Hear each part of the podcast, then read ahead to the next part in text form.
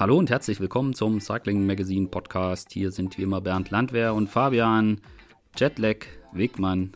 Hallo Fabian. Ja, moin, moin Bernd, grüß dich. Ja, Jetlag, wir wollen heute über die Rad-WM sprechen. Ich finde, da gibt es einige interessante Sachen zu diskutieren. Bevor wir loslegen, ein Dank an Castelli, die auch heute wieder wie immer fest verbunden mit unserem Podcast und präsentieren auch diese Folge. Vielen Dank. Und an der Stelle, Fabian, wie war dein Setting so die letzte Woche? Bist du jetzt im Jetlag? Also ich muss zugeben, ich bin schon ein bisschen müde. Jein, also ich hab mir nicht alles live angeguckt. Also du, das war ja bei dir mit Sicherheit was anderes, aber man muss das ja heutzutage nicht unbedingt immer live gucken. Das stimmt. Und ich habe ja die letzte Woche war ich noch relativ viel unterwegs und habe jetzt natürlich auch der Sparkasse Münsterland Giro steht vor der Tür, ist jetzt auch nicht mehr lange hin. Da habe ich einige Einsätze gehabt und dann war ich noch in Sachen Radsport so noch unterwegs und deswegen habe ich mich da nicht jede Nacht vor dem Fernseher gesetzt. Hab mir das dann im Replay angeschaut. Aber natürlich, der WM bin ich sehr früh aufgestanden. Also WM der Männer. So. Ja. Muss man das ja sagen. Den Sonntag, den habe ich mir schon freigenommen und dementsprechend, es geht noch bei mir, aber ich glaube bei dir, du hast nicht ganz so viel geschlafen. Nee, es war, also ich habe in der Tat, ich muss dazu sagen, ich habe zwei Wettbewerbe nicht live geguckt.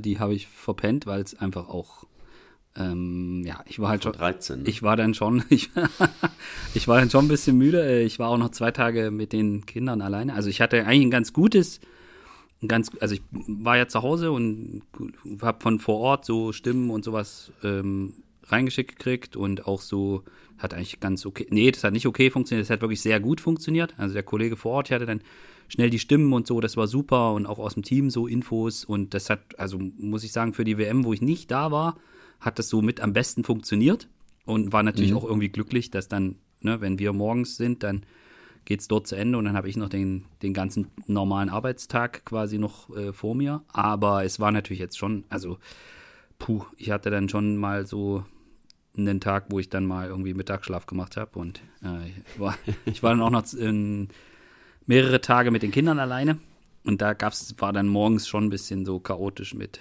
du weißt, wie es ist mit Schulkindern morgens und wenn du dann nebenbei noch ein Radrennen hast, das macht's dann nicht einfacher und Fußballturnier am Wochenende war jetzt auch nicht so easy zu handeln, aber nee, das hat alles ganz gut funktioniert und ich denke, ich werde auch heute Abend relativ zeitig ins Bett gehen. Aber es hat sich gelohnt. Also ich muss ganz ehrlich sagen, es gab jetzt irgendwie kein Rennen, wo ich irgendwie so gesagt habe, das war auch blöd, hättest jetzt einfach auch komplett pennen können oder so. Mhm. Insofern war das, muss ich sagen, hat sich das schon gelohnt. Und auch bei den Männerrennen. Also ich fand es auch irgendwie ganz cool, die Aktion da an dem ersten langen Berg, wie Frankreich dann einfach mal kurz das Feld teilt. Das war auch so eine Romandie schon ganz früh losgelegt, ne?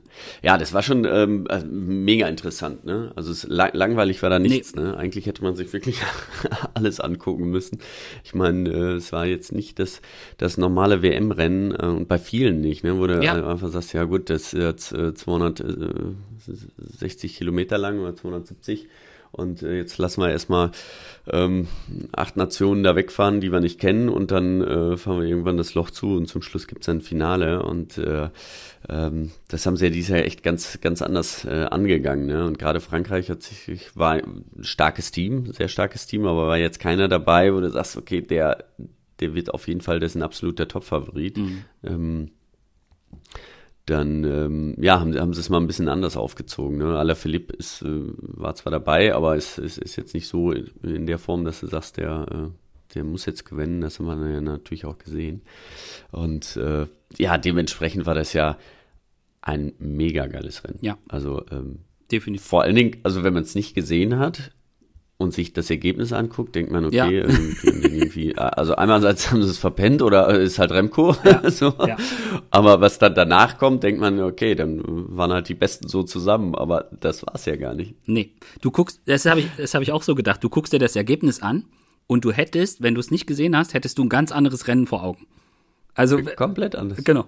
Und das ist und ich bin auch und es gab ja noch mehr Rennen, die so ein bisschen so waren. Also ich keine Ahnung, hier können wir ja nachher auch noch drüber reden, aber hier die wo Frau Backstedt dann halt einfach mal wegfährt und so. Das ist halt schon, war jetzt schon irgendwie so, dass man sagt, oh, okay, so. Und da gab es irgendwie so mehrere oder einige Rennen, die so waren. Und gerade bei den Männerrennen, vielleicht können wir da jetzt auch direkt mal einsteigen. Ich hab schon so ein bisschen mich gefragt, okay, was machen die Franzosen da?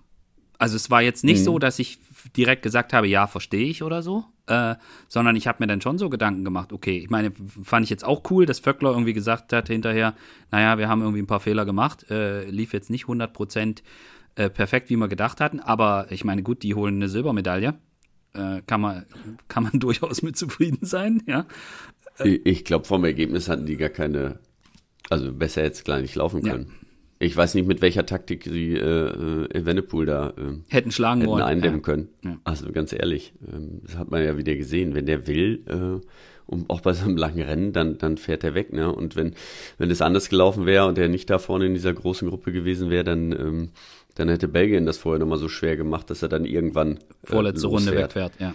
Also ganz schwierig, ne? Und von daher da haben sie wirklich alles rausgeholt, aber natürlich auch mit einer ordentlichen Portion Glück. Ne? Auch Michael Matthews, dass der noch eine Medaille holt.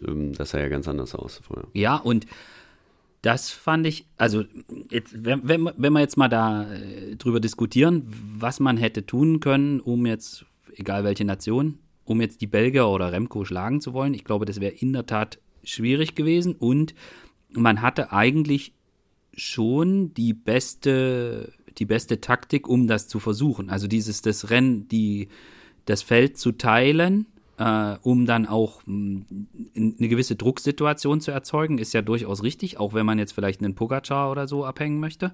Aber das wird halt schwierig, solange die Belgier so fahren, wie sie gefahren sind. Also das war ja, sie waren ja immer da. Also sie waren immer da in jeder Gruppe und immer auch in einer Konstellation, wo eigentlich der Rest sagen muss, naja, okay, das gefällt uns jetzt so eigentlich nicht 100%. Und dass das dann am Ende so kommt, nochmal zusammenläuft, war ja auch mehr oder weniger, ja, dass die Gruppe es verknödelt hat einfach, weil keiner fahren wollte. Das war ja, genau, und das war jetzt nicht, das meinte ich ja mit dem extremen Glück von Matthews und Laporte.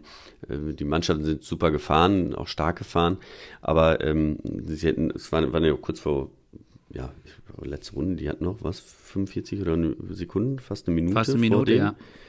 Und die haben sie ja im Grunde nur auf den letzten 1,5 Kilometer, also es waren 4 Fahrer dahinter, das mit Enkhorn, glaube ich, ne, Rotter. Enkhorn, Roter, Schmidt. Und Schmidt. Ja, Schmidt. Genau, ja. Schmidt.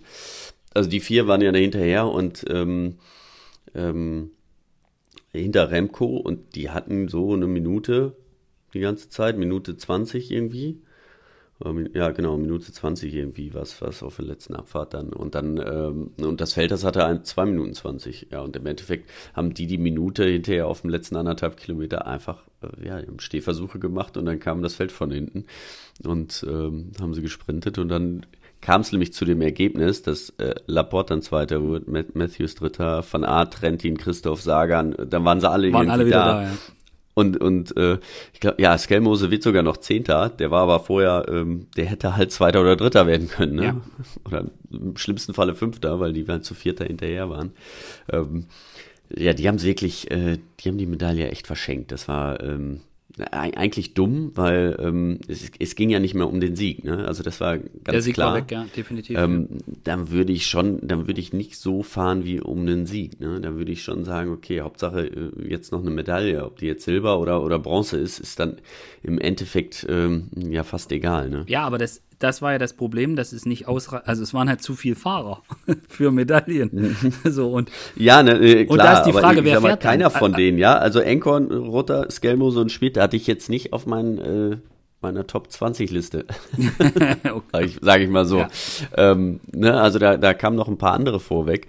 Und wenn du da die Möglichkeit hast, sowas, das ist once in a lifetime bei einer WM, Also ja, aber dann im Normalfall ist es das Ergebnis, was wir jetzt gesehen haben, ne? Dass wirklich die Allerstärksten dann vorne sind. Aber die haben halt wirklich davon, ja, einmal, nein, sie waren stark, keine Frage, aber sie haben schon davon profitiert, dass einfach diese Riesengruppe da gegangen ist und jedes Team, Fahrer, mehr oder weniger jedes Team, außer die Deutschen und Spanier, glaube ich, ne, vorne einen mit drin hatten und die Briten auch nicht, aber und dass die Gruppe dementsprechend auch so gelaufen ist. Aber sag mal, du hast doch als Rennfahrer auch solche Situationen erlebt. Aber wem kannst du da jetzt konkret einen Vorwurf machen? Oder ist das dann so eine Situation, wo, ich meine, dass ein Lorenzo Rota die Chance kriegt auf eine WM-Medaille, der da definitiv kein Favorit ist in so einer Situation, dass der dann sagt, ey, guck mal, ich habe hier jemanden wie Schmidt und Skjelmose dabei, Leute, das ist jetzt mal an euch hier, fahrt ihr jetzt mal, weil ich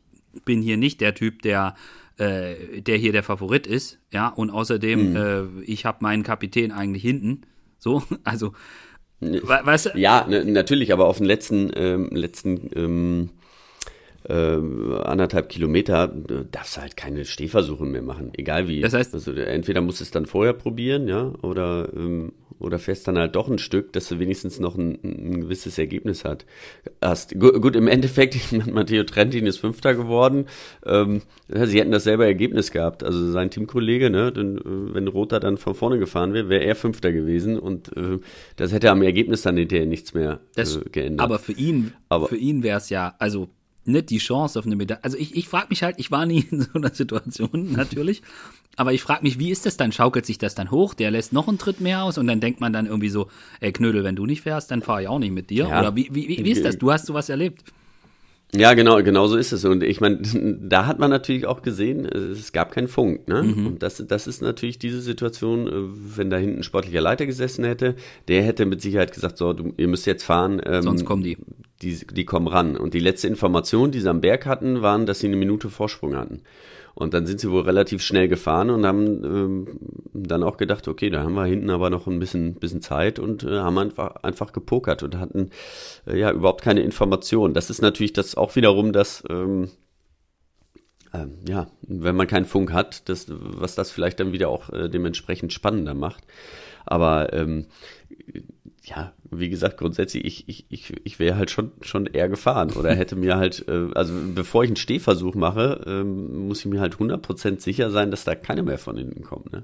Oder mir ist es halt wirklich egal und das glaube ich halt nicht, weil bei keinem von denen war das egal. Die haben so schnell nicht wieder die Chance, in die Top 5 zu fahren bei der WM. Ja,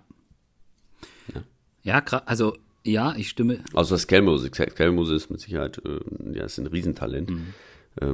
Keine Frage und hat jetzt auch, was hat er denn, Luxemburg hat er, glaube ich, gewonnen, ne? Ja, und das war auch, glaube ich, bei jeder Rundfahrt war er vorne mit dabei, also schon ein Riesentalent, keine Frage, kann ja auch sein, dass er demnächst nochmal kommt. Schmidt ist auch ein super Fahrer, aber auch noch sehr jung, die Jungs, weißt du, ist klar, dann vielleicht auch so eine, ich habe dann auch so gedacht, da will jetzt keiner, also sie wollen jetzt da auf gar keinen Fall einen Fehler machen. So, und das sieht man, also, weiß nicht. Ja, aber nichts machen ist dann auch nicht gut. Auf jeden Fall. Also, es geht mir auch nicht drum zu sagen, dass das richtig war, aber so, ich finde auch. Nein, sowieso nicht. Also, ich meine, die sind selber gefahren und können das besser einschätzen, ne? Ich saß auf dem Sofa zu Hause.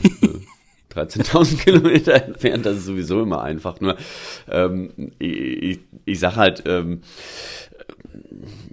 sie hätten einfach durchziehen müssen. So, ein bisschen mehr. Aber sag mal, ist das dann nicht auch, also meine Beobachtung jetzt von außen, wenn solche Situationen entstehen, und deshalb sehen wir ja auch bei den Klassikern ganz oft. Ich meine, klar, da hast du Funk, ja, aber ich meine, wir wissen auch, wie Funk bei den Klassikern ist. Da gibt es dann eine Verzögerung und manchmal hört man auch sowieso nichts mehr und so.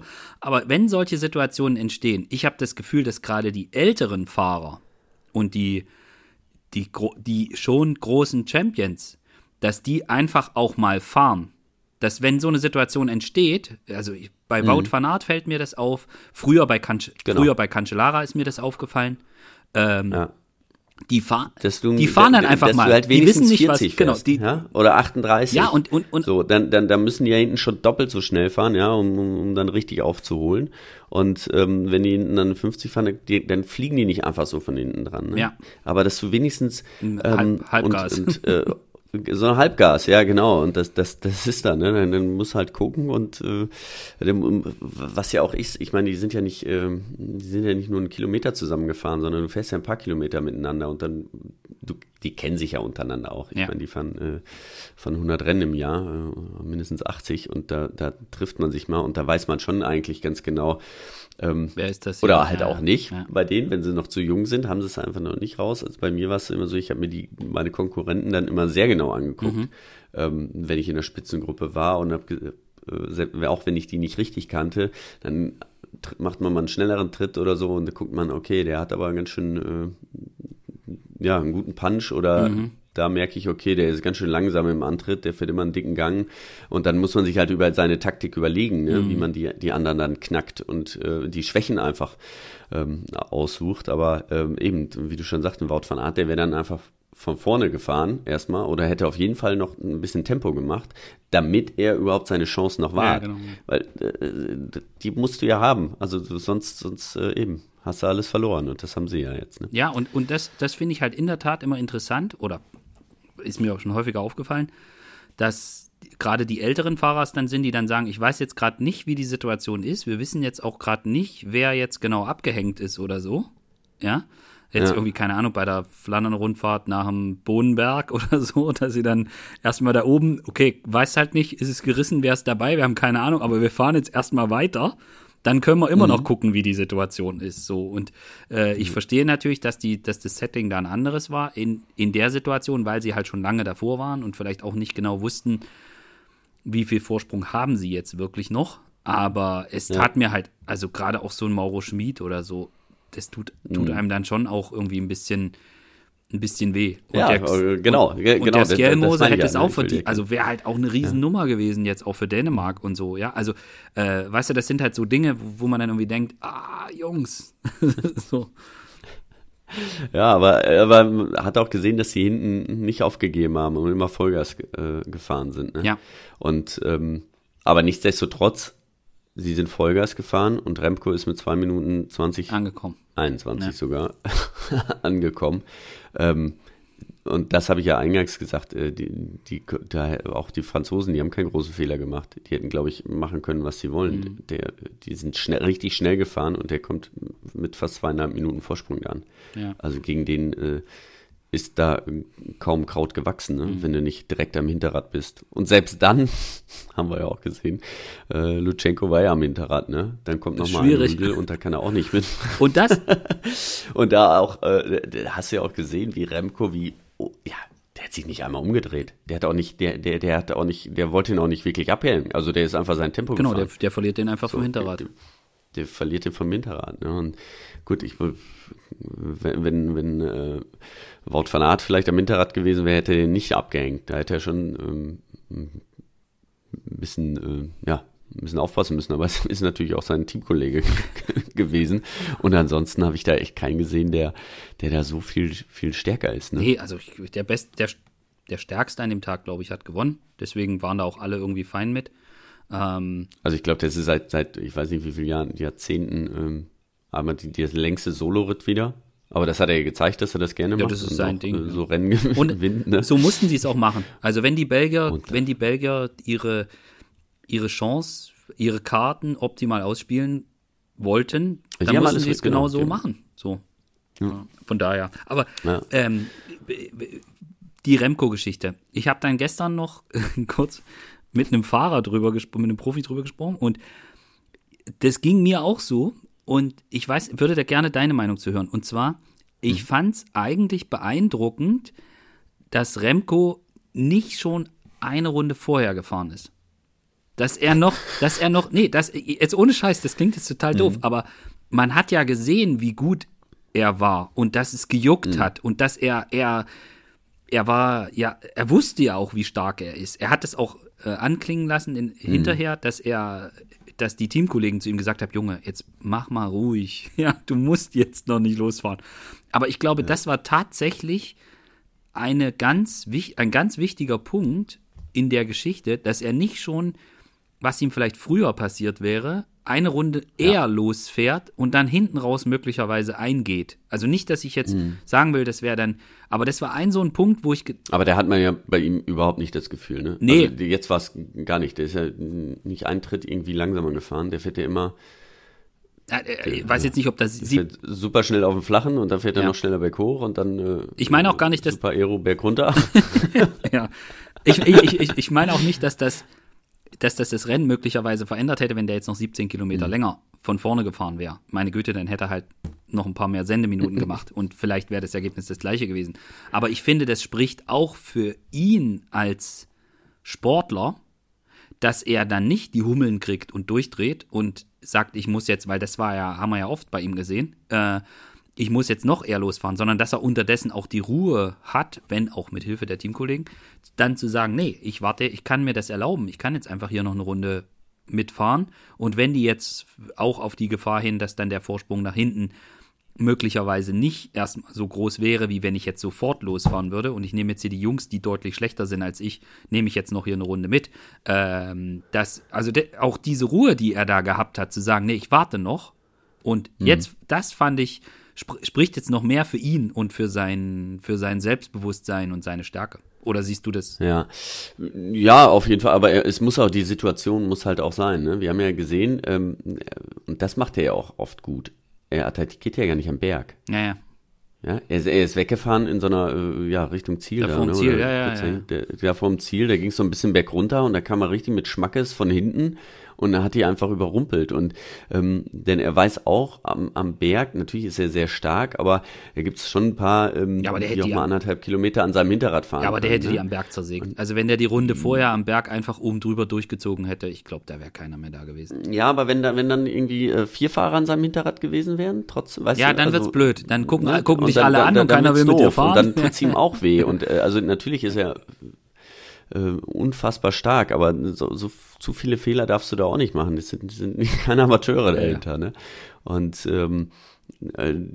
deswegen, also bei vielen Rennen, er attackiert ja, und das ist das Clevere, er attackiert an Stellen, an denen die Konkurrenten nicht auf ihn schauen. Das ist einfach, der weiß ganz genau am Berg, okay, da ist jeder hellwach, aber 266 Kilometer ist nicht jeder Fahrer, du kannst nicht zu 100% die ganze Zeit wach sein. Ne? Andererseits habe ich aber auch gedacht, alle da vorne, wie groß war die Gruppe, 30 Mann oder was? Ja, nicht ganz, ja. Nicht ganz. Die wussten ja, dass er mit Abstand der Stärkste ist. Und dass man da nicht noch mehr aufpasst dann auf den letzten Kilometern. Ne? Also das hat mich schon so ein bisschen gewundert, dass er das dann doch schafft, so einen Überraschungsantritt dann nochmal zu machen. Aber jetzt muss ich kurz, was mir bei Remco auffällt, und das auch so wie der Lüttich gewonnen hat, er fährt an einer Stelle los, wo man eigentlich sagt, na, da ist der Berg rum. Aber genau dort ist ja dann auch der Unterschied. Also dort sind ja dann die nicht, also mir hat mal ein Fabian Wegmann vor der WM 2007, als wir die Strecke abgefahren sind in Stuttgart, nachdem ich ihm den Herdweg gezeigt habe, sind wir die ganze Runde rumgefahren. Und dann geht es den Herdweg in Stuttgart hoch, steiles Ding und so weiter. Vielleicht der ein oder andere Hörer jetzt noch vom Finale der Deutschlandtour im Hinterkopf. Und dann wurde nicht wie bei der Deutschlandtour nach dem Berg dann rechts weggefahren, sondern es ging links weiter. Und dann geht es noch so leicht ekelziermäßig weiter hoch. Und als wir uns die Strecke angeguckt haben, habe ich gesagt, guck mal hier Bergweg und da, Herdweg und da fällt die Entscheidung und so weiter. Und dann hat der Wegmann zu mir gesagt, naja, aber danach, nach dem steilen Ding, wo sich das so ekelt, wenn du dort wegfährst, ist die Wahrscheinlichkeit, dass du wirklich wegkommst und eine Gruppe initiierst, wahrscheinlich größer als am Anstieg selbst. So. Ja. Und genau das habe ich immer im Hinterkopf, wenn ich seine Attacke zum Beispiel jetzt dieses Jahr bei Lüttich nach Redoute oder sowas sehe, er attackiert nicht da, nicht im Anstieg und dann, sondern dann danach, wenn alle schon wieder so, oh, ich bin am Arsch. Wenn's richtig wehtut. Ja, genau. Das ist dann die richtige Stelle. Nur, er hat es ja jetzt zum Beispiel auch, und das ist das Krasse, er hat es ja vor dem Berg gemacht. Weißt du, er ist ja vor dem Berg losgefahren, aber vorher, fährt dann 4 Kilometer voll Anschlag und also als normaler Mensch fährst du dann langsam an den Berg hoch und dann kommen die von hinten wieder ran. Aber er fährt dann ja auch genauso schnell den Berg hoch. Ja. Aber genau das ist es. Natürlich, du musst, das habe ich ja auch immer sehr gern, deswegen habe ich so Runden immer geliebt, weil man konnte die sehr gut analysieren, ne? Auch so Quebec oder Montreal, die Runden, jede WM. Wenn du aufmerksam fährst, merkst du genau, okay, wo sind jetzt die Attacken, wo läuft's, wo macht's keinen Sinn zu attackieren oder wo tut's den anderen vielleicht noch mehr weh als mir und wo kann ich das ausnutzen? Und ja, er hat das wirklich wieder per Axelon gemacht, aber er ist, und das muss man auch sagen, die Taktik hin oder her, er war einfach stark. Ja, definitiv. Ja, und er war stärker als die anderen. Bevor wir jetzt hier über Remco als Person und so weiter und was das jetzt bedeutet reden, würde ich ganz gerne, weil wir gerade bei dieser renntaktischen Geschichte waren, den Sprung machen zu den Frauen und zum Frauenfinale, weil, also ich fand's ein mega interessantes Rennen, ein mega interessantes Finale. Es hat mir unfassbar großen Spaß gemacht zuzuschauen, aber ich habe es nicht verstanden. Ich habe nicht verstanden, was mit dieser Gruppe die Liane Lippert initiiert hatte. Also die waren ja zweimal weg, mehr oder weniger in gleicher Konstellation. Und sie fahren aber nicht zusammen. Also es will keiner fahren. Und nun kann man diskutieren, wer in der Gruppe eventuell das sagen kann, naja, aber es kommt ja jemand von hinten und so. Eventuell habe ich nicht ganz so verstanden, warum da jetzt die ein oder andere gesagt hat, also auch bei einer Cecilie Uttrup Ludwig habe ich nicht verstanden, warum fährt die nicht mit? So. Ja. Und also ich habe es einfach nicht kapiert. So. Und ich habe dann nicht verstanden, warum ist da keiner mitgefahren, weil sie waren ja zweimal weg und man wusste ja dann auch schon, als es das letzte Mal den Berg hochgeht, wer da die Stärksten sind nach dem Anstieg. Genau. Und warum fahren die dann nicht weiter und schenken die Medaillen her? So. Und den letzten Kilometer, dass da niemand zuckt. Nee, also, genau. Also nicht kapiert. Der letzte, das war wirklich, ich meine, Liane ist dann von vorne gefahren, kein anderer fährt mehr. Ich meine, da hätte sie vielleicht direkt rausgehen müssen, dass sie genau auf diese Attacken, da muss sie natürlich dann aufpassen, ne, wie die dann kommen. Und dann kommt die Van Vleuten von hinten. Ja, natürlich war die schnell, aber die kam ja echt von hinten und keiner hat gezuckt, keiner.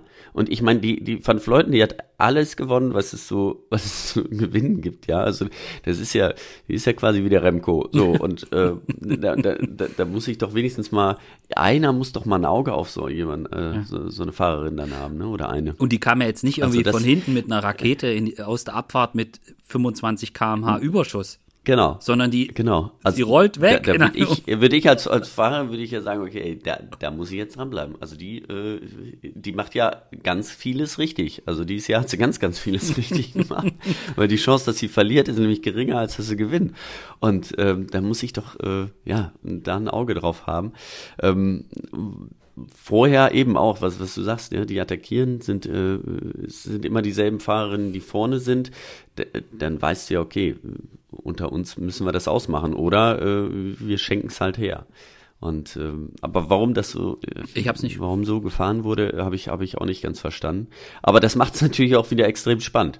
Das muss man ja auch sagen. Also es ist ganz schwer vorauszusehen und deswegen hat es mir trotzdem riesen Spaß gemacht. Auch wenn für Liane war es natürlich wirklich schade, weil sie hätte sich das auf jeden Fall eine Medaille verdient. Definitiv. Und sie war halt, also es war die stärkste, also das war die WM, ja, und sie war halt einfach die stärkste Fahrerin. Und ich hatte mit ihr vorher telefoniert, auch wegen der Kolumne, die sie bei uns hat, und hatte mit ihr gesprochen. Und es war ja halt auch echt anzumerken, mit welcher Vorfreude und mit welchem Selbstbewusstsein und mit welcher Erwartung sie da reingeht und mit so halt wirklich so, dass sie auch gesagt hat, sie hat gespürt, dass das ganze Team hinter ihr steht. Und das hat man ja auch gesehen. Also ich fand zum Beispiel auch, dass eine Romy Kasper ein super Rennen gefahren ist. Und dass sie halt einfach dann auch die Stärkste in dem Rennen ist. Und dann wirst du am Ende Vierter. Es war schon so, oh, shit. So. Also ich habe schon so gedacht, Mist. Also die Konstellation war so und das muss man akzeptieren und das muss man abhaken. Und ich glaube, ihr Sportler Ihr seid, glaube ich, extrem enttäuscht direkt danach, ja, so. Aber ja, ihr könnt das dann auch in so einen Rahmen setzen und ihr guckt dann wahrscheinlich auch schon wieder nach vorne, weil es für euch halt einfach einer von vielen Wettbewerben ist. Und ich meine, Liane ist jetzt auch, obwohl sie noch sehr jung ist, ist sie ja unterdessen auch sehr, sehr erfahren und hat jetzt auch schon das eine oder andere mitgenommen und so. Deswegen ist das jetzt nichts, was dann einen komplett umwirft. Aber ja, es war schon, das sollte gedacht, auch nicht, Shit, ne? Ey. Es ist natürlich, genau, das ist, ich meine, er bereitet sich davor, er fliegt ans andere Ende der Welt und merkt vielleicht auch, dass man, dass man die Stärkste ist. Klar will man dann gewinnen, und wenn das dann nichts, wenn man dann Vierter wird, ist das schon sehr frustrierend, aber sie weiß ja, wo sie ist, wo sie steht. Absolut. Und das ist ja, und das ist das immer, man weiß ja, dass man es drauf hat. Ja, ja? Und ich meine, Van Vleuten, die ist 39, die ist 15 Jahre älter, also entweder kann sie noch 15 Jahre fahren oder Van Vleuten wird nicht mehr 15 Jahre fahren.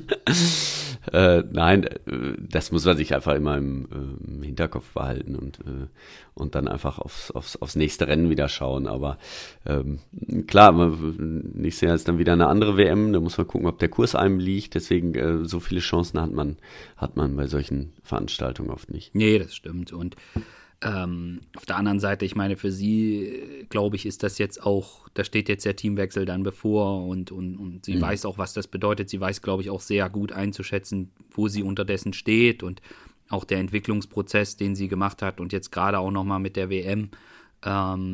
Ich glaube, das ist schon, könnte ich mir gut vorstellen, dass so groß die Enttäuschung sicher nach dem Rennen war, und es war ja anzuhören, wie sie gesprochen hat hinterher. Also wie gesagt, Kollege war da und hat dann auch die Audiofiles und so. Aber ich glaube, so krass die Enttäuschung direkt danach war, ich glaube, so klarer, und ich könnte mir sogar vorstellen, dass es auch so einen Motivationsboost gibt, wenn du weißt, ich bin hier wirklich, wirklich ganz, ganz, ganz oben angekommen. Und es ist eigentlich nur eine Frage der Zeit, bis ich eins von den ganz großen Dingen, ich meine, sie stand beim Amstel auf dem Podium und so, also ist jetzt nicht so, dass sie jetzt keine Ergebnisse eingefahren hätte oder so, ja. Super, super Ardennen gefahren. Und aber ich glaube, das bringt dann vielleicht sogar nochmal einen Booster, so zu sehen, ich bin jetzt da ganz oben angekommen und jetzt der Teamwechsel und so. Also ich würde es ihr wünschen, und ich glaube, das ist dann, aber natürlich verständlich. Ich meine, wirst dann da Mixed Relay Platz 4, Straßenrennen Platz 4, ist schon wenigstens schon doof. Ja. Naja, das ist schon. Aber besser. Nicht so schön. Aber ja, was heißt nicht so schön? Aber eben, man also ich habe das früher auch immer so. Sie hat ja super trainiert und sie ist da. Es war vielleicht ein taktischer Fehler, aber es ist nicht so, dass sie das Gefühl hat, da komme ich nicht ran, sondern sie ist ganz vorne und. Ich glaube auch, dass sie gar keinen Fehler gemacht hat. Fehler, die macht man irgendwann vielleicht dann auch nicht mehr. Ne? Man muss daraus lernen, das ist das Allerwichtigste. Aber meinst du, also ich meine, sie hat ja versucht, dass die anderen mitfahren und so. Ja, natürlich, genau. Also das ist natürlich noch auch sehr deprimierend dann, wenn es, es sei denn, du heißt Remco, dann ist es auch egal, dann fährst du immer alleine, aber dann hast du, so, aber im Normalfall bist du ja, und das ist ja das Interessante am Radsport, dass du halt immer so Allianzen eingehen musst, ne, mit deinen Konkurrenten und dich auch so ein bisschen, von denen auch abhängig bist. Und, manchmal klappt es und manchmal dann nicht. Dann ist es natürlich auch immer, man darf dann auch vorher vielleicht nicht zeigen, dass man sehr stark ist, weil dann fährt auch keiner mit einem mit. Ne? Das ist, muss man vielleicht auch so ein bisschen dieses Pokern, ne? Das muss man natürlich auch lernen. Und vielleicht auch mal so ein bisschen nicht von Anfang an zeigen, wie stark man ist, sondern eher mal, wenn man merkt, oh, man ist richtig stark, dann lieber auch mal den sterbenden Schwan davon auch mal spielen. Es ist ja keine Schwalbe, aber. Keine Schwalbe machen, aber sterben Schwan. Ja, genau. Ja, und immerhin besser so, als wenn du gar nicht starten darfst, weil du die Nacht auf dem Polizeirevier verbracht hast. Jo. War auch, ich hatte es erst nicht so mitgekriegt, dann irgendwann, klar, als ich eingeschaltet habe, habe ich gedacht, wo ist der? Und dann habe ich es nachgelesen und war erstmal völlig konsterniert, das überhaupt nicht einzuordnen, und dann ging das ja den ganzen Tag so hin und her, und ich glaube, man muss das ist ja ein extrem sensibles Thema, sowas. Da muss man ja, ich glaube, es wissen nur 3 Leute wirklich, was da vorgefallen ist. Als ich das so gelesen habe oder gehört habe, habe ich gedacht, okay, ich kann mir jetzt nicht vorstellen, dass der einfach so eine Nacht vorm Rennen auf den Flur geht und Leute anpöbelt oder Mädchen anpöbelt da. Da wird schon irgendwas vorgefallen sein, aber es liegt dann nicht an uns oder an sozialen Medien, das irgendwie einzuordnen, glaube ich. Das müssen die jetzt machen, das muss die Polizei machen oder müssen halt da irgendwie nach Fakten gesucht werden. Und ich glaube, so wie es, du hattest vorhin kurz gesagt, es hat sich auch schon einiges getan. Er hat seinen Pass auch wiedergekriegt und es wird ein möglichst schnelles Verfahren da angestrebt. Und das heißt ja anscheinend auch, dass diese Beweislage auch relativ gering ist oder das, was gegen ihn vorliegt. Ne? Ja, also ich habe jetzt nur bei NOS mitbekommen, dass er wohl zu einer Geldstrafe von, ich glaube, $1.000 gegen eines von den Mädchen, das berichtet NOS, also wenn ich das jetzt richtig gelesen habe, in meinen Niederlanden. Vielleicht muss er noch einmal ganz kurz die Situation. Ja, genau. Ne? Also was es war es für die Hörer, die es vielleicht nicht genau. Also wer es nicht mitbekommen hat, es war so, dass Mathieu van der Poel wegen einer Auseinandersetzung mit 2 Mädchen im Teenageralter im Hotel gab es eine Auseinandersetzung und es wurde die Polizei gerufen. Er wurde mitgenommen auf die Polizeiwache, ist erst um 4 laut seiner Aussage wieder zurück im Hotel gewesen, hat nicht gepennt und ist dann beim Straßenradrennen nach 35 Kilometern ausgestiegen. Und dann gab es unterschiedliche Aussagen zu dem, was da genau passiert ist auf dem Hotelflur. Er hat gesagt, dass die Mädchen laut waren und dass sie gegen seine Tür geklopft haben und er dann auf eine, ich weiß gar nicht, wie er sich genau ausgedrückt hat, aber ich glaube so, eine unnette Art und Weise ihnen gesagt hat, dass sie das doch bitte nicht machen möchten. Und dann wurde die Polizei gerufen und er musste dann mit. So. Und jetzt gab es dann, das war dann auch, also der ganze Prozess, wie die Geschichte dann ins Rollen kam, war super interessant nachzuvollziehen und teilweise konnte man dann einfach nur den Kopf schütteln, weil natürlich sofort in den sozialen Medien ging es dann, also das war die Information, die man am Start hatte und dann ging es natürlich sofort los, wie kann das jetzt sein, dass die anderen davon nichts mitgekriegt haben und die haben ja gesagt, sie haben geschlafen vorm Rennen und es geht ja alles gar nicht, dann kam raus, dass er auf einem anderen Stockwerk war, dann hieß es, ja, wie kann der auf einem anderen Stockwerk mit seiner Freundin übernachten, das ist was für ein Blödsinn und dann kam irgendwie raus, nach dem Rennen dann allerdings erst, dass er irgendwie angereist war und es dann mehrere Gründe gab, also zum einen, dass er sollte vorher noch ein Radrennen fahren, deswegen ist er erst später angereist, das Flugticket war wohl auch nicht ganz günstig, er dann aber natürlich noch nicht angepasst, deswegen Jetlag, deswegen kann er zeitiger ins Bett gehen, wenn er woanders pennt und er hätte wohl leichte Erkältungssymptome gehabt. Im niederländischen Team gab es 2 Corona-Fälle während der WM, also kann man jetzt auch irgendwie nachvollziehen, dass man dann sagt, gut, musst jetzt nicht hier zu deinem Teamkollegen ins Zimmer. Naja, auf jeden Fall kam halt nach und nach kamen so die Informationen und es wechselte halt quasi die Schuldzuweisungen gingen so hin und her und die ganze Debatte driftete komplett auseinander in die die möglichst entgegensätzlichen gesetzten Positionen wurden da aufs vehementeste gerade Social Media rauf und runter diskutiert und so völlig teilweise ohne Informationen irgendwelche Sachen, es war echt nicht schön, das mitzuverfolgen, was da passiert ist. Aber im Endeffekt ist es jetzt so, dass er, und das habe ich jetzt heute Morgen bei NOS gelesen, im Niederländischen allerdings, also deswegen will ich mich da jetzt nicht komplett so weit aus dem Fenster lehnen, aber ich habe das so verstanden, dass er zu einer Geldstrafe von $1.000 gegenüber des einen Mädchens verurteilt worden ist und $500 wegen dem Vorfall mit dem anderen Mädchen. Und es ist so, dass er hatte das nicht gesagt, aber die Mädchen hatten das gesagt. Und das stand auch in dieser Mitteilung von der Polizei, wo natürlich nicht sein Name genannt worden ist, dass es darum geht, dass er sie geschubst hätte. Und nun ist es so, dass er halt verurteilt worden ist, dass es jetzt doch relativ schnell ging. Er musste natürlich seinen Pass abgeben und so weiter. Und so wie es aussieht, kann er dann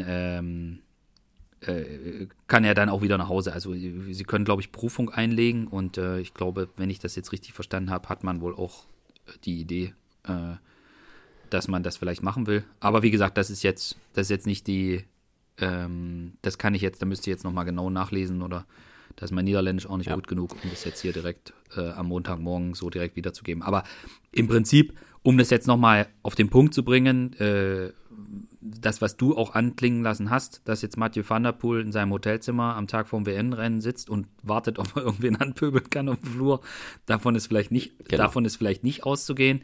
Wenn er sie hat auf eine unschöne Art und Weise zusammengefaltet, sie möchten doch bitte ruhig sein, dann ist das menschlich absolut nachvollziehbar. Wenn er sie geschubst hat oder so, das geht natürlich gar nicht. Ja. Also deswegen sind die Gerichte dafür jetzt da, ne? Und da liegt es überhaupt nicht an uns, da irgendwie irgendwas rein zu interpretieren. Keiner von uns war dabei, keiner hat das gesehen, wir wissen alle nur Gerüchte und das müssen die klären, ne? Also grundsätzlich so Konstellationen kann man sich alles vorstellen, ne? Wie sowas ist, und dass ein Fahrer extrem, oder er jetzt auch vorm WM-Rennen abends extrem angespannt ist und dann nervös ist, und wenn er seine Ruhe nicht findet und es laut ist, kann man vielleicht alles nachvollziehen, aber handgreiflich werden geht nicht, wenn dem so sein auch sollte. Nicht so, aber deswegen muss dann ein Gericht klären, was jetzt wirklich Phase ist und was ist und fertig aus. Und ich glaube, dabei sollte man es auch belassen. Es ist keiner sehr groß zu Schaden gekommen, so wie ich das mitgekriegt habe. Und doof einfach, das hätte dem...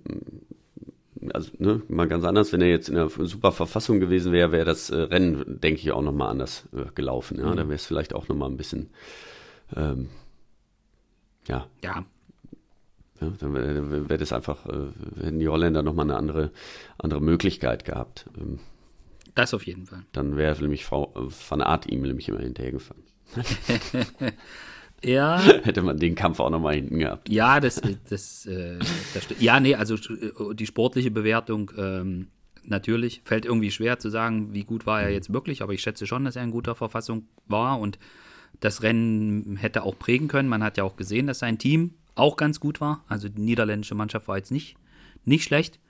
Hatten ja auch gute Fahrer dabei, aber ja, ich hoffe jetzt einfach, dass die Geschichte auch schnell geklärt wird, wie du sagst. Also war von uns keiner dabei, wir wissen es nicht. Es gibt die eine Aussage und es gibt die andere Aussage. Wenn das Gericht hat den jetzt wohl, also wenn ich das jetzt richtig gelesen habe, dann hat er da jetzt diese Strafe bekommen, dafür, dass er da geschubst hat, glaube ich, darum ging es. Dann da hat er einen Fehler gemacht und dann wird er dafür bestraft. Aber ist jetzt auch für ihn zu hoffen, dass er das jetzt so auch zu verarbeiten kann. Und ich meine, ich finde, das Ganze hat, wie jetzt auch natürlich liegt da der Fokus halt einfach extrem drauf. Ich meine, das war die Geschichte, in den Massenmedien war das die Geschichte der WM. Mhm. Und das ist auch krass. Ja, genau, vielleicht hat es... Ja, also es gab ja noch andere Geschichten. Es gab sportliche. Ja, und da sind wir jetzt bei Remco, da sind wir auch ganz schnell wieder bei Remco und bei, auch da, nicht nur auf dem Fahrrad. Ich meine, Remco ist Siegergeste, Beispiel. Ja. Ich meine, da kann man jetzt den Finger. So, ich meine, das ist eine der unsympathischsten Gesten, die man machen kann, oder? Ja, so. Also er hat den Zeigefinger auf den Mund gelegt, so nach dem Motto, haltet alle die Klappe, ich bin hier, ich habe hier das Ding gewonnen. So.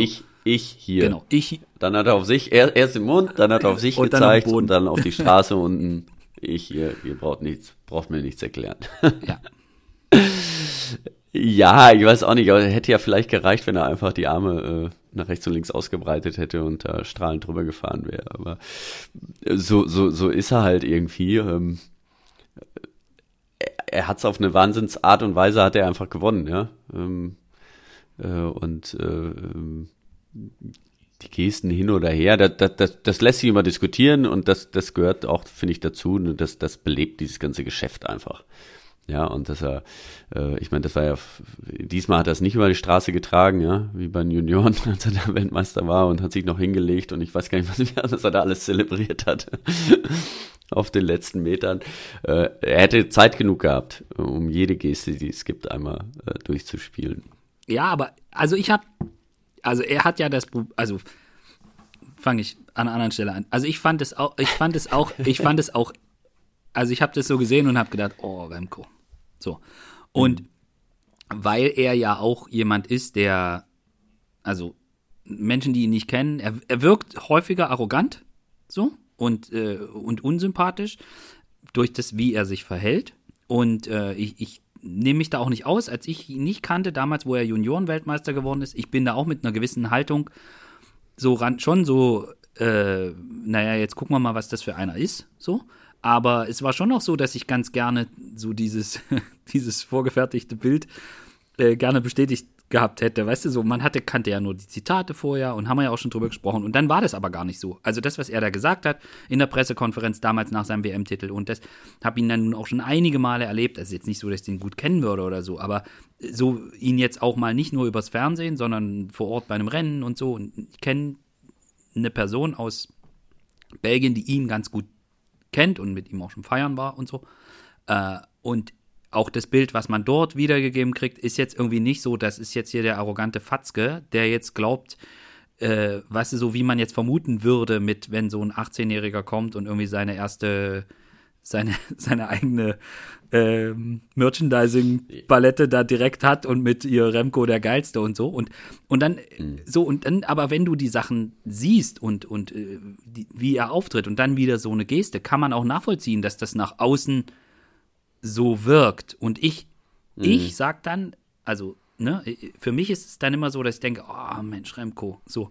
Aber auf der anderen Seite, und das ist, glaube ich, auch das Ding, ich meine, das kannst du, ja, die Frage kannst du beurteilen. Ich glaube, nach so einem Rennen, nach 270 Kilometern und du wirst da Weltmeister, ich glaube, du machst da keine Geste, die du dir vorher 3 Stunden lang zurechtlegst oder so, oder wo du glaubst, die mache ich jetzt aus Werbemaßnahmen, mache ich die jetzt richtig, sondern da kommt einfach nach außen, was in dir drin ist, was du gerade fühlst, oder?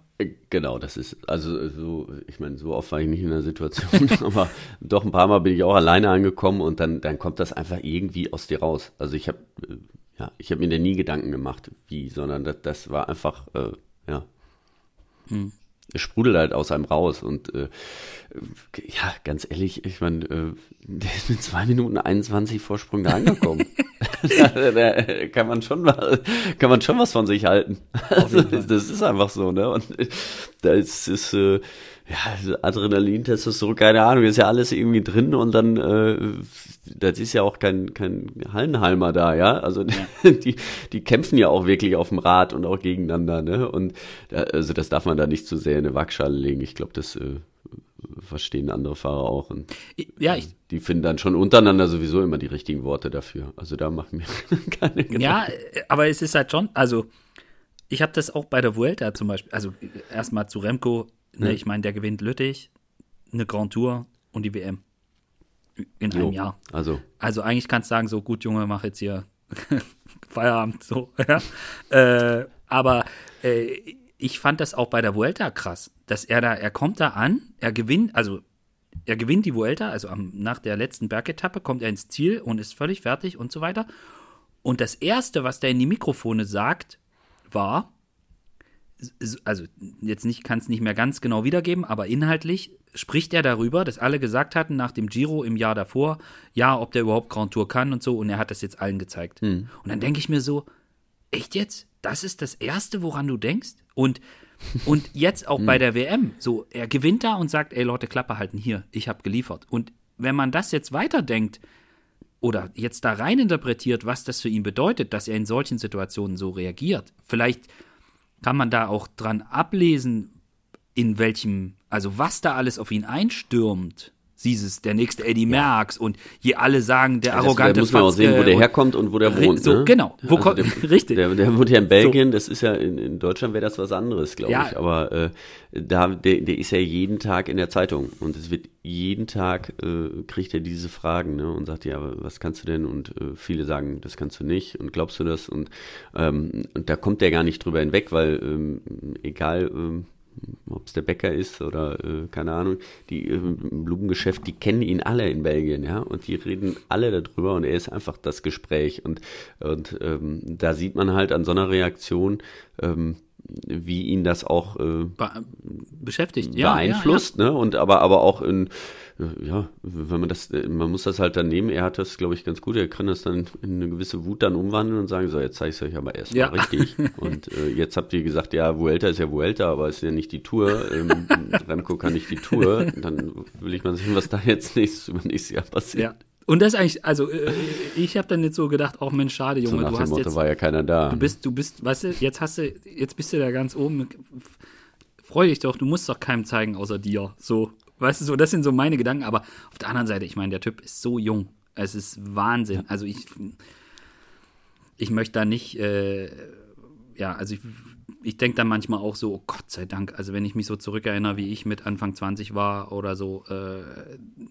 Gott sei Dank. Also ich möchte nicht mit... Der ist 22, ja, der ist jetzt, ich glaube, schon 4 ja. Oder? Ja, also ja. 4. Jahr jetzt, ja. Der hat schon 37 Siege. Ja. Das ist fast ein Schnitt von 10 schon mal.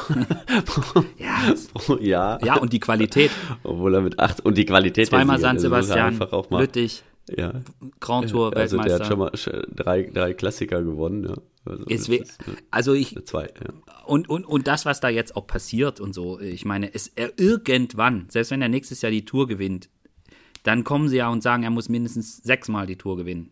So, sonst ist er nicht besser als Eddie Merckx und was weiß ich nicht mehr. Also das ist ja, das hört ja nicht auf. Und auch irgendwann wird es auch mal bergab gehen. Ich meine, er hat das zum Glück, ne, dieser Unfall in der Lombardei, das war definitiv kein Glück, aber er hat jetzt schon mal einen herben Rückschlag erlebt und ist da wieder rausgekommen und hat sich da rausgekämpft. Und wenn jetzt der nächste Rückschlag kommt, wird er sich da wieder dran erinnern, dass er sich damals rausgekämpft hat und danach eine Grand Tour WM und Lüttich gewonnen hat. Und das wird ihm helfen beim nächsten Rückschlag. Aber es wird ja nicht weggehen. Also dieser Druck, der da ist, diese Aufmerksamkeit, wenn er jetzt völlig verständlicherweise, ich will jetzt nicht sagen, Ulle-mäßig den Winter verbringt, aber wenn der zu den Frühjahrsklassikern kommt und er ist vielleicht nicht so super krass austrainiert wie jetzt, dann heißt es natürlich, ja, was ist jetzt mit Remco und hat er sich jetzt gehen lassen und so. Und das sind halt so die Dinge, wo ich dann denke, das ist eine Sache, da muss er sich halt das Feld. Und das ist das Schwierige, ne? Also, dass er das Talent hat und alles gewinnen kann, das sehen wir jetzt und auch wirklich alles. Ja. Aber ich glaube, das größte Problem, was er jetzt wahrscheinlich so in den nächsten Jahren hat, dass er da, er muss damit umgehen können, mit diesem Hype, ne? um seine Person. Und da muss er einfach schauen, dass er da seinen Weg findet und sich nicht zu sehr beeinflussen lässt. Ne? Und wenn einer sagt, ja, du kannst aber nicht Tour. Und also er kann sich davon aber einflussen lassen und das ummünzen und sagen, so, jetzt will ich aber die Tour gewinnen und sich da voll drauf konzentrieren und das probieren, aber wenn es dann nicht klappt, darfst du daran nicht zerbrechen. Und so, ich meine, der ist jetzt schon das 4. Jahr Profi und der Druck war jetzt schon unfassbar hoch. Wie wir sehen konnten. Obwohl er so jung war, also ich sehe das jetzt nicht so als das Riesenproblem, dass er jetzt dann irgendwann da einbricht, ne? Weil natürlich die Erwartung, die hat er alle erfüllt. So, wenn er die nicht erfüllt hätte, wäre es, glaube ich, schwieriger, aber er hat die alle erfüllt und klar, irgendwann wird es da auch mal runtergehen, ne? Ja. Der wird auch nicht die nächsten 20 Jahre da oben fahren, also das, und dann wird es, glaube ich, eher schwierig. Solange er in der Topform ist alles in Ordnung. Aber der wird schon seinen Weg gehen, nur, weißt du, wir haben ja ein paar Leute, ne? Da gibt es einen Tadej Pogacar, Vingegaard, das sind alles super Fahrer und wenn die zusammen zur Tour gehen, da kann auch nur einer gewinnen. Ja? Ja. Das ist halt auch so und einer wird dann verlieren und da ist ja auch, ich meine, wir haben so ein paar, die echt wahnsinnig stark sind, aber es kann trotzdem immer nur einer gewinnen und das müssen sie halt lernen. Ja, und ich glaube, im Zweifel ist es dann für einen Slowenen ein bisschen entspannter als für einen Belgier. So, wenn du ein Radstar bist. Wenn du ein deutscher Radstar bist, ist es auch deutlich entspannter, als wenn du in Belgien ein Radstar bist, weil es zwei. Aber gut, das ist wieder ein anderes Thema. Ich würde jetzt gerne hier den Bogen also wir könnten jetzt natürlich auch noch über die unfassbare Zoe Backstedt reden, aber das können wir vielleicht irgendwann anders noch machen. Ich würde ganz gerne jetzt den Fokus, da wir jetzt doch hier schon einige Zeit verquatscht haben, wir haben schon oft drüber geredet, wir haben in Deutschland, und da wollte ich jetzt den Bogen hinmachen, wir haben da ein Nachwuchsproblem. Ja, hat man jetzt bei dieser WM nicht gesehen. Also ich kann jetzt hier den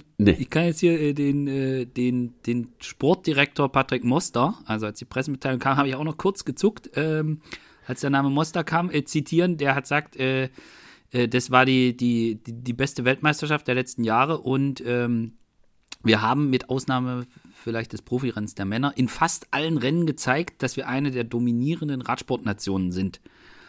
Ich will jetzt nicht das Zitat auseinandernehmen, aber zumindest in dem, wo wir schon häufiger drüber diskutiert haben, so mit Nachwuchsproblem und so, also das war jetzt bei dieser WM tatsächlich nicht zu erkennen. Nee. Wirklich nicht, ne? Auch bei den Juniorinnen, also gerade bei den Frauen und bei den Mädels, war echt super gefahren, ne? Die Justina wird Zweite da, im Zeitfahren auch ganz toll. Emil Herzog wird Dritter im Zeitfahren und gewinnt dann noch das Juniorenrennen, ne? Und auch in einer Art und Weise. Brutal. Ja. Brutal. Also das war ja auch unfassbar, ja. Fährt er noch zu dem Portugiesen hin, der nur, weiß nicht, 20 Sekunden hat und dann fährt er einfach weiter und hängt ihn dann auch noch ab oder im Sprint dann auf jeden Fall ab. Ja, also großartig, ne? Und nein, ich habe das ja in letzter Zeit schon auch öfter gesagt, also wir haben ein Problem der Quantität, ne? Gar nicht der Qualität. Also wir haben eine Menge gute Fahrer, ja, und Fahrerinnen, aber es fehlt so bei den Nachwuchsrennen und darüber haben wir ja oft geredet, dass da einfach die Masse fehlt, ne? Dass da teilweise nur 10, 12 Fahrer oder Fahrerinnen am Start stehen. Ne? Das ist so ein bisschen das Problem, aber die dann wirklich das dann intensiv betreiben, die werden, glaube ich, auch ganz gut gefördert und von denen haben wir echt ein paar. Ne? Ja.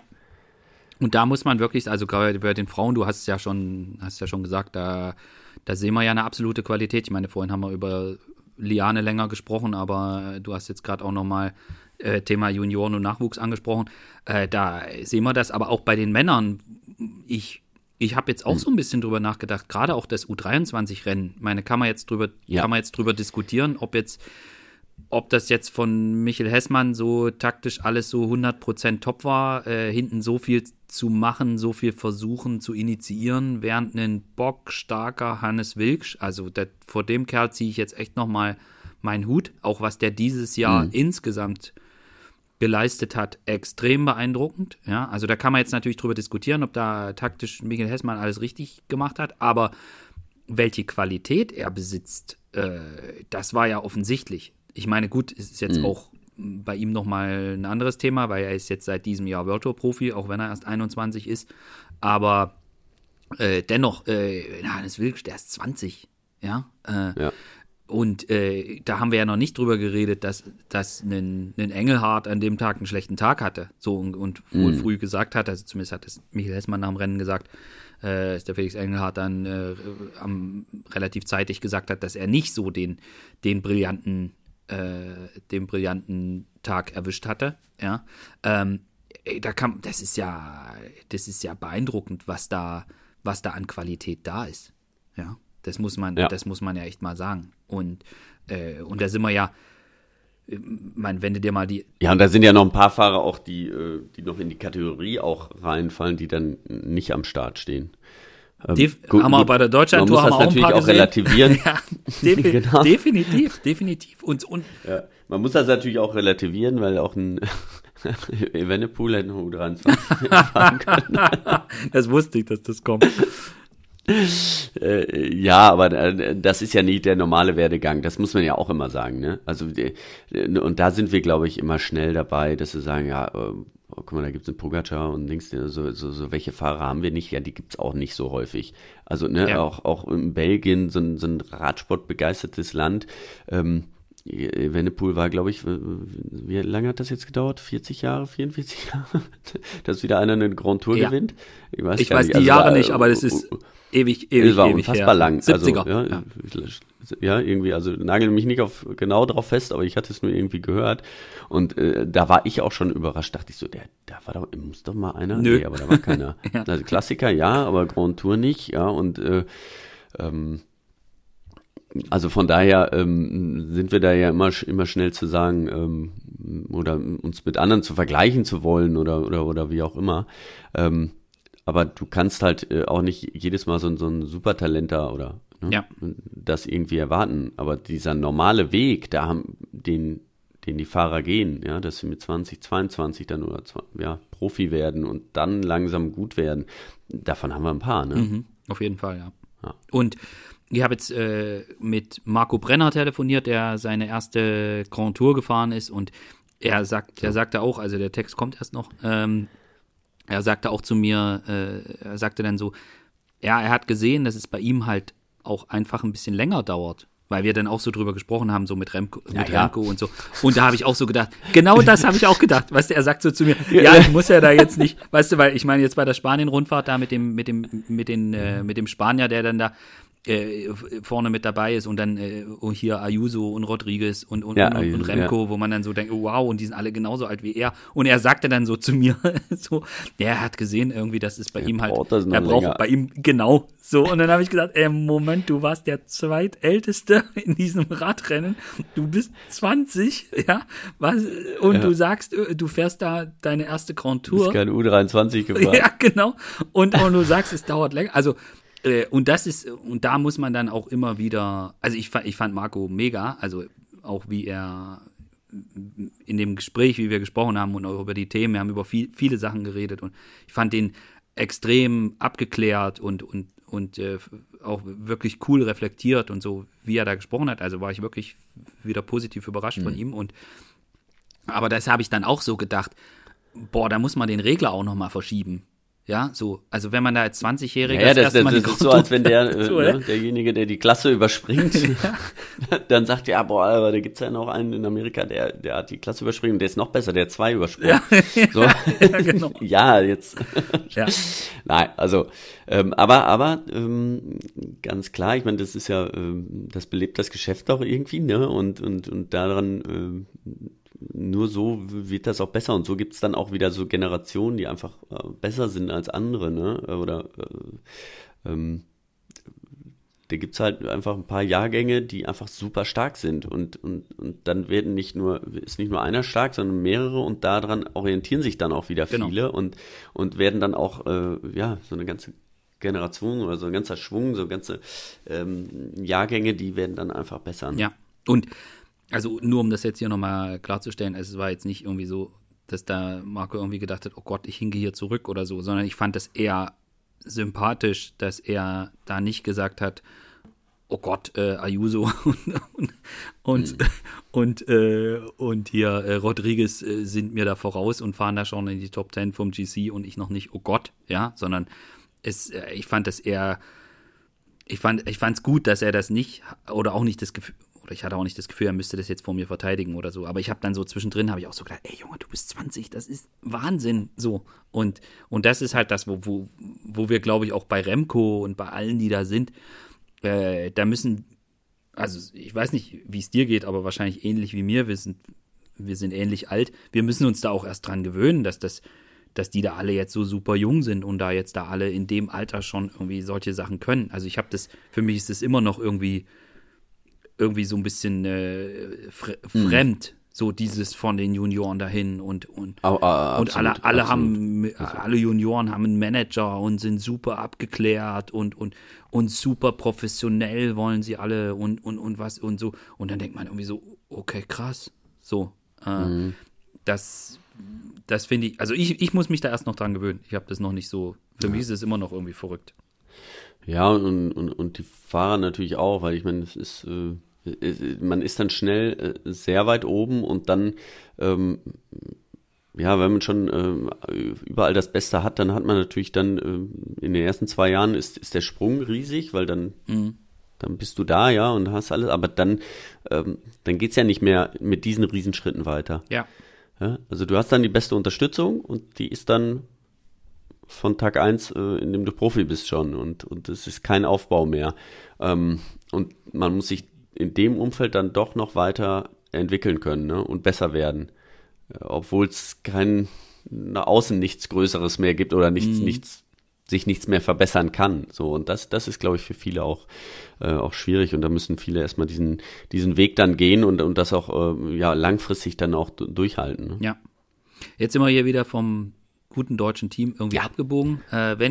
Ich habe jetzt nicht den Medaillenspiegel auswendig gelernt, aber ich glaube, es ist so, dass nur die Belgier mehr Medaillen haben als die Deutschen, oder? Sehe ich das richtig? Ich glaube, ja, ist ich aber egal. Jetzt auch nicht aber auf Platz 5, aber das ist ja genau, mit den Goldmedaillen zählen dann auch wieder. Ja, ne? die, nach denen geht's, aber egal. Ich glaube, insgesamt Medaillen, ich glaube da, und dann haben wir drüber gesprochen, dass Liane keine Medaille gekriegt hat, obwohl sie, ne, und so weiter. Also ich glaube, abgesehen von dem wirklich, wenn man das Rennen der Männer mal ein bisschen ausklammert, wo jetzt auch aufgrund der Konstellation wer da am Start stand und dann auch noch das Pech im Rennen.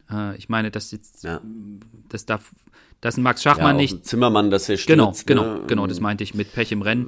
Das ist natürlich auch schade, weil ich meine, in dieser großen Gruppe, die es dann hinterher gab, da hätte er, glaube ich, auch alle Möglichkeiten gehabt. Ne? Ja, und ich meine, insgesamt lief es jetzt auch nicht wirklich perfekt. Am Anfang Miguel mit drin und kann dann nicht und fällt dann da zurück am Berg und dann fahren sie hinterher und dann fährt Nico zwischen Baum und Borke und das war jetzt alles nicht, es lief nicht perfekt, es war sicherlich auch nicht das soll jetzt überhaupt nicht eine Kritik an den Fahrern sein, die dort vor Ort waren, aber es haben halt einfach auch einige Fahrer leider gefehlt, Kemner, Schachmann, Pascal Ackermann und so weiter, wo man gesagt hätte, okay, die dann, wo man sich als Team hätte vielleicht auch nochmal anders aufstellen können, gab es jetzt einige Absagen, kann man alles nachvollziehen. Ich habe da auch wenn es dann teilweise persönlich private Gründe gibt, warum man nicht zur WM fährt, die nachvollziehbar sind.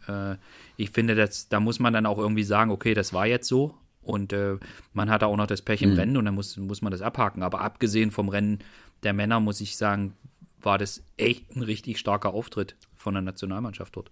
So ist es, genau, ja.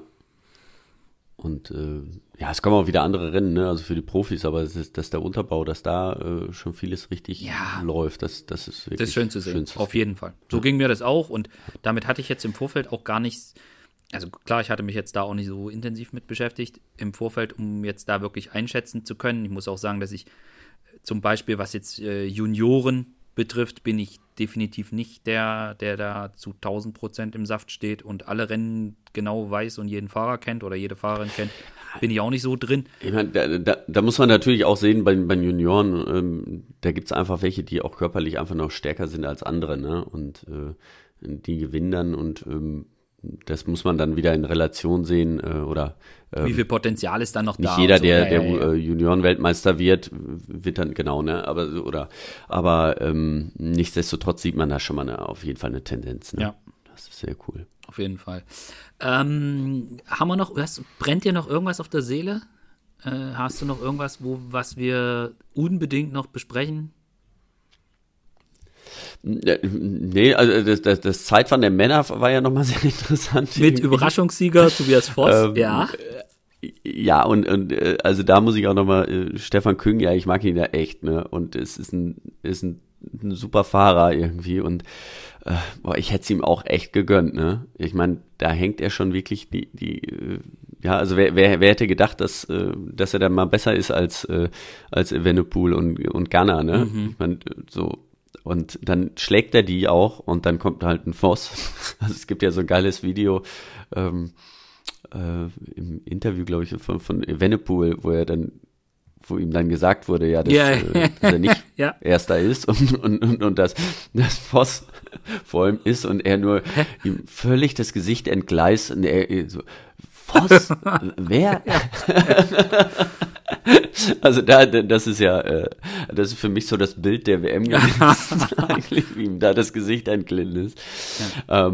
Aber für Stefan hat es mich echt, der war so oft so, ich meine, der war Europameister auch, aber auch bei Weltmeisterschaften, er war schon so oft so vorn dran und hat es eigentlich drauf, ne? Und es tat mir so ein bisschen leid für ihn. Ja. Und Ghana hat es ja gar nicht geklappt, ja, auch bei der Mannschafts. Ja. Aber um noch mal eins zu Küng zu sagen, da fand ich es dann halt schön, dass sie dann den Titel im Mixed Relay geholt haben. Ja. Genau. So, das war dann also so irgendwie so ein versöhnliches Ding. Ja, auch wenn das für ihn jetzt, ne, brauchen wir jetzt nicht drüber versuchen, hin und her zu diskutieren, was mehr wert ist oder so. Ich glaube, das ist relativ klar. Aber das war dann irgendwie so, dass ich so gedacht habe, okay, ja, in Anführungsstrichen wenigstens das, ja, und dann irgendwie auch so die Enttäuschung direkt mal verarbeitet und so umgesetzt. Aber du hast recht. Und Tobias Foss, ich fand es bei dem Zeitfahren, und das habe ich jetzt leider noch nicht in Erfahrung bringen können, aber da werde ich auf jeden Fall nochmal nachhaken, weil die Norweger und auch er, ich glaube, die hatten eine richtig geile Pacing-Strategie. Ich glaube, die haben das wirklich das Rennen sich perfekt eingeteilt und sind wirklich ein perfektes, also ich habe da ja sportwissenschaftlich, bin ich da, ne, habe ich da keine Ahnung von, deswegen kann ich mir das nur von anderen erklären lassen. Aber das ist so mein Gefühl vom Zugucken gewesen, dass ich glaube, dass der wirklich das perfekte Rennen gefahren ist. So. Ja, auf jeden Fall. Aber ist halt natürlich auch die Stärke, ja. Ja. Ja, für Ghana war es natürlich keine großartige WM. Nee. Muss man sagen, ja. Eigentlich der über die letzten Jahre das alles dominiert hat, das wird ihm schon ordentlich wehtun. Ja, und ich bin noch mal gespannt, was das jetzt für seinen Stunden-Weltrekordversuch heißt. Aber, naja, warten wir mal ab. Na gut. Andererseits muss man natürlich auch sehen, es war wieder auf der anderen Seite der Welt. Da gibt es ein paar Fahrer, die auch da eher mal ein Problem mit haben, ne? So mit Zeitumstellung. Ja. Das darf man auch gar nicht so vernachlässigen. Da gibt es wirklich welche, die da Riesenprobleme mit haben. Ja. Dann darf man nicht alles so aufs Kleinste. Ja, und außerdem, hinterfragen. Er hat den Prolog der Deutschlandtour gewonnen. Ich meine, was? So ist es. Ich dachte eigentlich, auf einem normalen Fahrrad. Was nicht zu seinem Vergnügen war, aber darüber reden wir jetzt an dieser Stelle nicht. Fabian, wir machen Haken an diese WM und freuen uns jetzt auf die italienischen Herbstklassiker. Meine Cross-Saison ist auch schon losgegangen, total geil.